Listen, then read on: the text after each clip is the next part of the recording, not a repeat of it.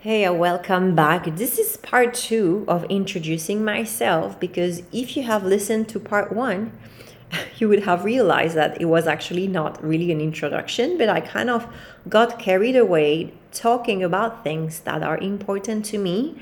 And that's why um, I've just left the episode the way that it was because I, you know, I feel I'm, I'm driven by something bigger than my brain sometimes uh, and I don't know if you believe in those things. I'm a lot into astrology these days because I'm part of a program that's um, that's more like for entrepreneur and learning how to navigate uh, your business life, having multiple passion. And the person who's um, who's teaching us in this program, she is herself someone with multiple passions, and one of them is astrology. And therefore, even though it's not at all an astrology class or program, it's it's part of her and it's part of her belief. So there's a lot that is being passed on to us. And I'm telling you, astrology is not something that I've ever had like an interest in, like, oh, I want to learn about that. I, I mean, I know it exists I think we all have like a basic understanding on, on what astrology is.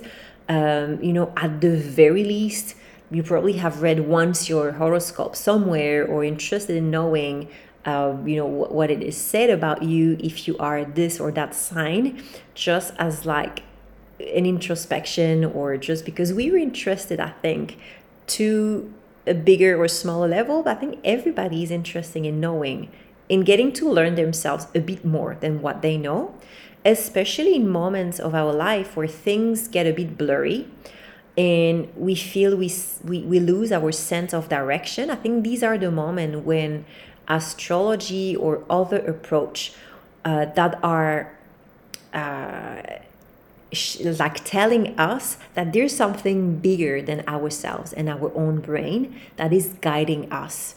Uh, for sure for some it's going to be religion. Uh, for some other people it's astrology and i don't know what else it could be. Uh, but yeah so why why did i get there? I don't know.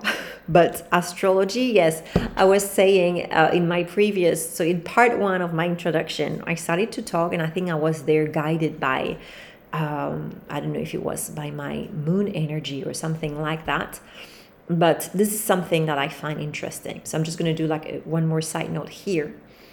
Uh, we all have our solar sign, which is the sign that we all know. For example, I was born uh, end of May, and therefore my astrological solar sign is Gemini.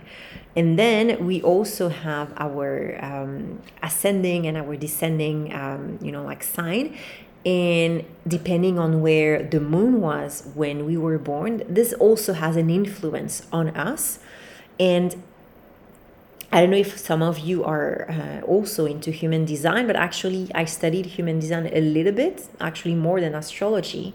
And it's funny how there too, we always have like our I mean, there's always two parts. This is the sun and, and the moon, and the sun is what's visible to the other people is our our yang energy the masculine and the moon is more the feminine and the part that maybe only our closest um, friend or people or family would know about us and i think that more and more uh, i i want to connect with that part of me uh, and and and I mean connect with all parts of me actually because I think they're all here for a reason. And okay, you might not need to be interested in astrology or even believe in it, but one thing that because it's a it's a science, although it's not an exact science, it's a science, and therefore the moment, the precise moment and location where we were each born, uh, obviously the planets were aligned in a certain way and therefore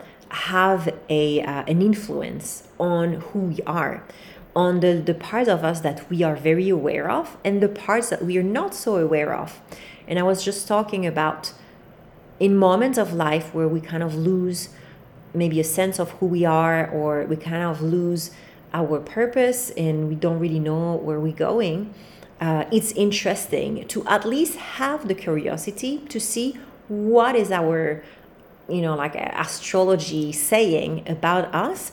And just take whatever is interesting and leave whatever it's not. And to me at least this is you know like how i navigate um, in in this time. And uh, and this is a part that uh, i'm learning. So anyway going back to introducing myself um, I was I was saying in the in the first part about my parents and their cultural background difference and the standards that have been set in my head as I have been a bit programmed to have some aspirations on how to look and what success would mean for me, although I haven't developed that so much. So I'm gonna um, just resume there. Um, so career wise, I think I want to talk about that because career starts with your studies, right? Uh, we usually decide uh, for some people it's very early at a very early age. Uh, they decide on a path and they stick to it and they're happy and they're fulfilled. And I'm always so I would say, admirative of people who know from a very young age what it is that they want to do. And, and this is their path, and they seem to have a lot of clarity. Uh, I would say for uh, people who choose like an artistic uh, career, it might be true because it's it's something and sometimes it's because your family's in there as well so it just makes sense because they know and they can guide you. And maybe makes sense when your passion aligns with that of your of your siblings or your parents. It might be i'm not even sure but uh, i guess it depends on what what is your um, what's the education uh, style in your household too?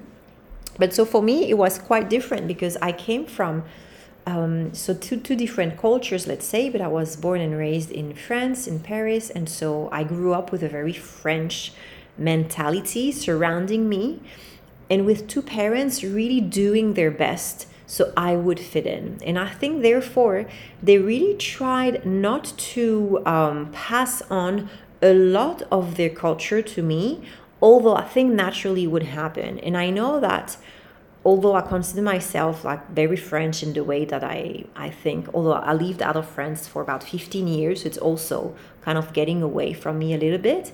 But I also recognize myself a little bit in the Japanese culture. And I've had like a few Japanese friends throughout the years living as an expat in different places. And I can tell like certain things that they say or do in certain situation. I know that I, get them while other people with very different culture might not or not at the same level. And i you know and sometimes i internally smile because i'm like this is so japanese. And and it is right? Like each culture has its, its um, things and maybe it's stereotypes but um, a lot tend to also be uh, founded on some truth. And so I recognize myself in there, which I think makes me like a person who's quite sensitive to cultural differences and i tend to i really want to you know like respect that and honor that. And i think it's beautiful and not something that we should hide. But for me i grew up really with the concept of actually to be happy you need to hide. And that's something that my dad always used to say. There's a part of his life that i always will be a mystery to me but i'm not going to go into there uh, but there's a lot of things that I do not know and that I think I will never know about my dad, like a part of his life that's a bit, um, yeah, like a mystery, let's just say. And he he always repeated, especially in France, that oh, if you want to be happy, you know, like don't uh, be discreet.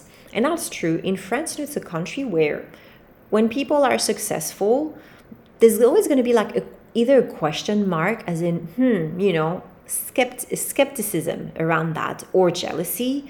And that's why a lot of people would break things if they think they're too nice, or um, I, I don't know. There's a lot of things like this in France that although I love my country, I also know like its downsides. And being successful there is not something you can always talk about because you have to be considerate of other people not having the same situation Whereas, for example, a more Anglo Saxon approach uh, in the US or even here in Hong Kong, if you're successful, well, that's something that you can be proud of and you can inspire people more so than um, feeling you're attracting, you know, like jealousy or negative comments. Um, so this is something that I grew up with. So if you are, if you want to be happy, you cannot be too loud. You cannot be obvious. It's better to be discreet and you know be more like you know, um, yeah, like don't don't speak about it too much, as well as a big part of my upbringing is, and that I think is the biggest part of me that I don't always talk about because it just doesn't come up in you know dinners or parties. Uh, but is that i i lived um, a big part of my life thinking i need to well in a way hide who i am or that i'm not good enough. So i have to pretend being somebody else. So this is i think the biggest thing that i'm fighting in this life and i'm trying to rebuild and let me tell you why or where I think it comes from. So, my dad was born in uh, Romania and he he was Jewish. Again, I say past tense because my father passed already a while back.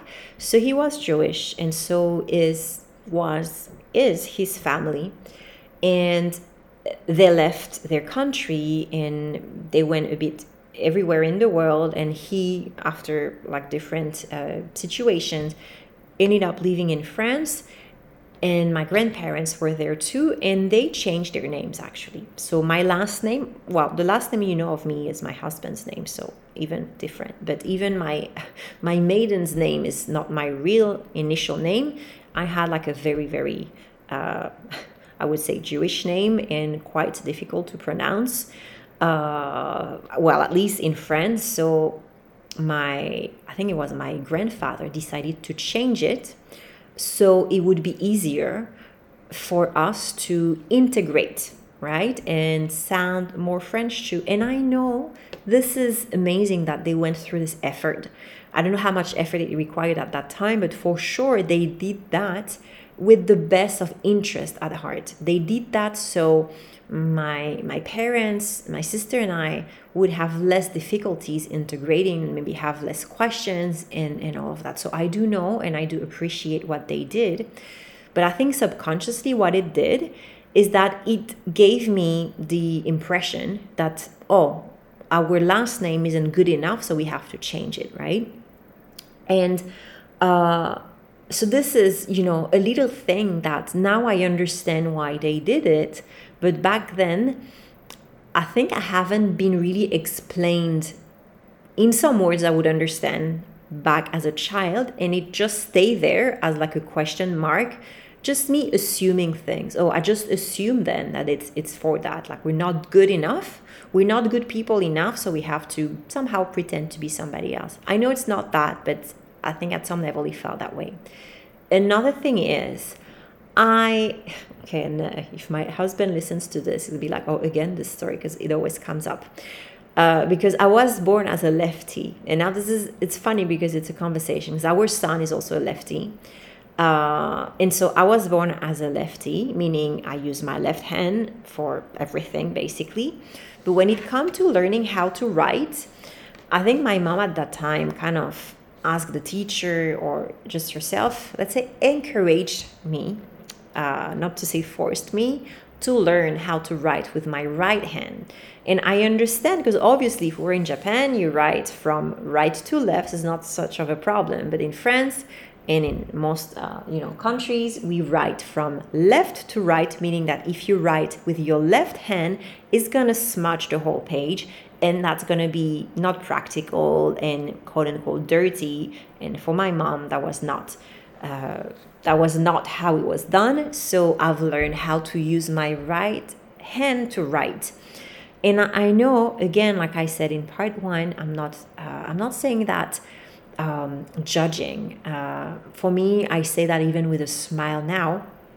And I know, like my parents always had the best of intention, but it's just that what the way you receive it as a child just leaves leaves some marks, you know, as you as you grow up. And I think uh, how it translated to me was oh i'm not good enough the way that i am writing with my left hand. Therefore i have to change who i am and i have to learn how to do things in a different way than what i would naturally do. And there were like these are just like few examples but there were like quite a lot of examples like that as I grew up that I received in the end a message that I'm not good enough just the way that I am. I have to work towards being someone else. And I know some remarks I might have heard in the past that, oh, um, sometimes I, I might give the impression that I'm a bit standoffish or that I'm, I don't know, maybe not so uh, approachable. I don't know. I always feel that I am, but maybe I'm, that's not the impression that I give. And I think it comes from always worrying about oh, what are people gonna think or am i going to be good enough to fit in there am i going to be good enough or do i have to already you know like try to rewire my brain into doing something differently uh, than I wouldn't I would normally do because otherwise I'm not going to be accepted. And I think I'm talking about that today. Like I said in part one, I have not prepared anything. I haven't scripted anything uh, because I think somehow I knew that if I scripted something, maybe I would just go somewhere else. Uh, and and just doing it that way today was a good exercise for me to see what would come out you know, trying to introduce myself in a different way than what you do when you meet people at a networking event. Uh, you know what I'm saying? Just introducing myself like the real me. Like, this is the real me. What I'm sharing with you today is really like the real me and the things that have been present in my life uh, or subconsciously or at a different level that today I really want to bring a light on because one sentence that really uh, is important uh, as I got to learn it is you cannot heal what you don't reveal. And so I think for me now, like a big exercise, and it's quite uncomfortable, I must say, but I'm learning how to be uh, comfortable being uncomfortable is just, you know, being or accepting who I am the way that I am with my flows, with my uh, conditioning, with the culture that I carry with me. Uh, all of that is part of me, and I don't think that's one part that's better than the other. And by doing that, one thing that I, I want to bring, like one of the changes that I want to bring in this world, is allowing other people to be themselves, to talk about themselves in the way that they want, uh, to be aware that a lot of choices that were made that were made around them were with good intentions but it doesn't mean that they were the best choices and that now as adults we have the option to change the course of how things are being done for us or around us or by us and i think this is kind of the core of my mission here so I'm gonna leave you guys with this. I thank you so very much for listening. Again, like these two episodes, uh, I feel that I, I, might not have brought a lot on on a topic to be discussed or to uh, awaken a level of consciousness. Uh, or maybe I did just by sharing my story. And uh, I love to hear people's story, and, and usually it's through these parts of their story that I do find inspiration as well. So um, I think this is my way of, of contributing to that energy. So uh, take care, my friends, and I'll talk to you soon in another episode. Bye.